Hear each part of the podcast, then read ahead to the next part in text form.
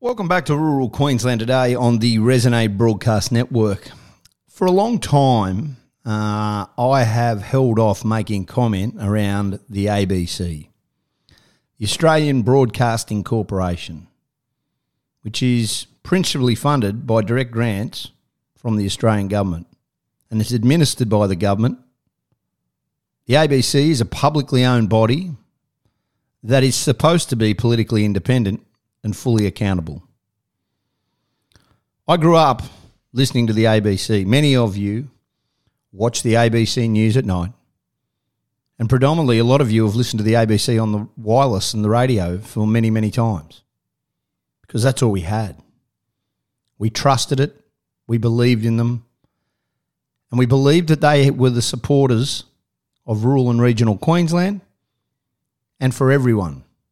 A neutral voice, a voice that absolutely didn't sway either way. In 2021 and 2022, the ABC spent 177 million of its own budget and secured 144 million in other funding for Australian content. 177 million.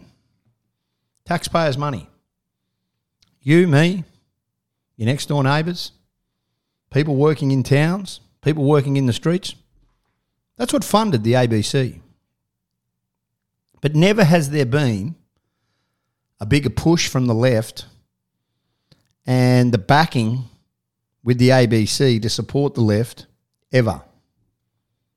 It was quite unbelievable over the weekend. The ABC um, tried for many, many years to secure the voice of the youth, to try and get the youth on their side. Well, John Simpson wrote an article in The Australian over the weekend where he states that the public broadcaster's efforts to attract younger audiences has manifestly failed. The public broadcaster this year has started as badly as it ended. Staff departures, allegations of institutional discrimination against staffers of colour, complaints to the Fair Work Commission, staff violations of basic rules relating to employee use of social media have all featured in 2024. And look, we're the 22nd of January. Only four days ago, two young female reporters, Antoinette Lattouf and Nour Haydar, abruptly quit the organisation, citing grievances over the treatment of culturally diverse staff and the coverage of the Israel Hamas war. It is certain that both will be active on social media accounts now they have departed, further disenfranchising young people from the ABC. Audience numbers he wrote, are in freefall on key television and radio news and current affairs platforms, raising alarms among management and programmers. There's a reason why this is happening, and it's because they've lost touch. It's because the minority groups have taken over the ABC, in my opinion. Problems around governance, management, programming, employee satisfaction, not to mention audience sentiment, which shows that the broadcaster is fast running out of viewers and listeners. Data shows only 8% of viewers of the 7pm news bulletin were under 40 years of age. Further, two thirds of the viewers were over 65. Younger people are flocking to YouTube, Netflix, Instagram, along with other social platforms for information and entertainment.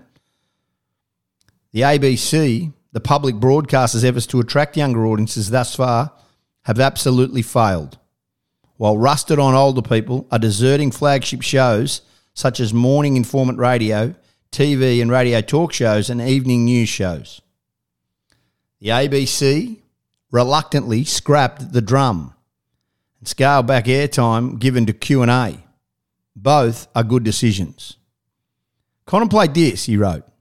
This is a very good article written by the journalist John Simpson in the Weekend Australian, and it's what we've been saying. He makes it very, very clear. The ABC's definition of good current affairs television included hours given over to carefully selected panel members discussing subjects on which they had little or no knowledge. Young people frequently comment on the negativity of the ABC. Well, it's not only young people, it's the older generation that are sick of it as well.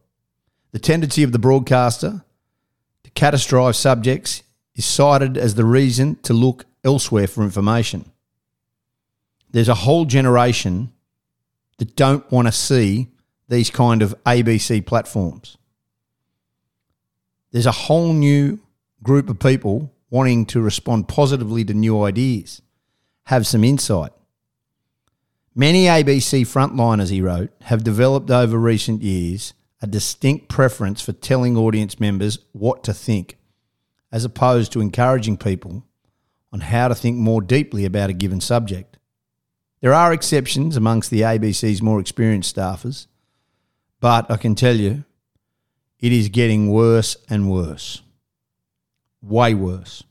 The decline in support for the ABC doubtless forms part of the fragmentation in support for its national institutions of all kind. There is a decline in people wanting to listen to ABC. There are, however, some green shoots on the ABC Radio National. There are some very, very respected journalists who I work against and who I know very well who work there. But all in all, this is an embarrassing, embarrassing circumstance with the ABC, considering it is funded by the Australian taxpayers. I, I, I'm at the point where I don't know what the future holds for the ABC unless the board changes and unless there are people who are willing to understand what is needed in this country. At the moment, the ABC is nothing more than a platform for the left. And I feel sorry for the men and women who have worked tirelessly throughout rural and regional Australia, who dedicated their life to sharing great stories to highlight what we could do, yet they are, as a matter of time, slowly dwindling. There is countless cases of phenomenal journalists working in the bush that absolutely, absolutely don't have a job now because the ABC don't feel that it's worthy. I will say this again. It is a principally funded by direct grants from the Australian government. Taxpayers' money fund the ABC. You, me, the people next door own the ABC. And it should never be taken for granted how it operates. I'm so saddened by the state of the ABC. I hate talking about opposition, but when it's a national, and I mean a national broadcasting, Australian Broadcasting Corporation, something for everybody, and it comes from our money, sooner rather than later, we all have to stand up. The ABC needs a complete overhaul in every facet. The staff clearly are unhappy. Who is going to stand up and who is going to make the change? Because it has been going on for far too long. We'll take a break, come back with more. This is Rural Queensland Today with Ben Dobbin.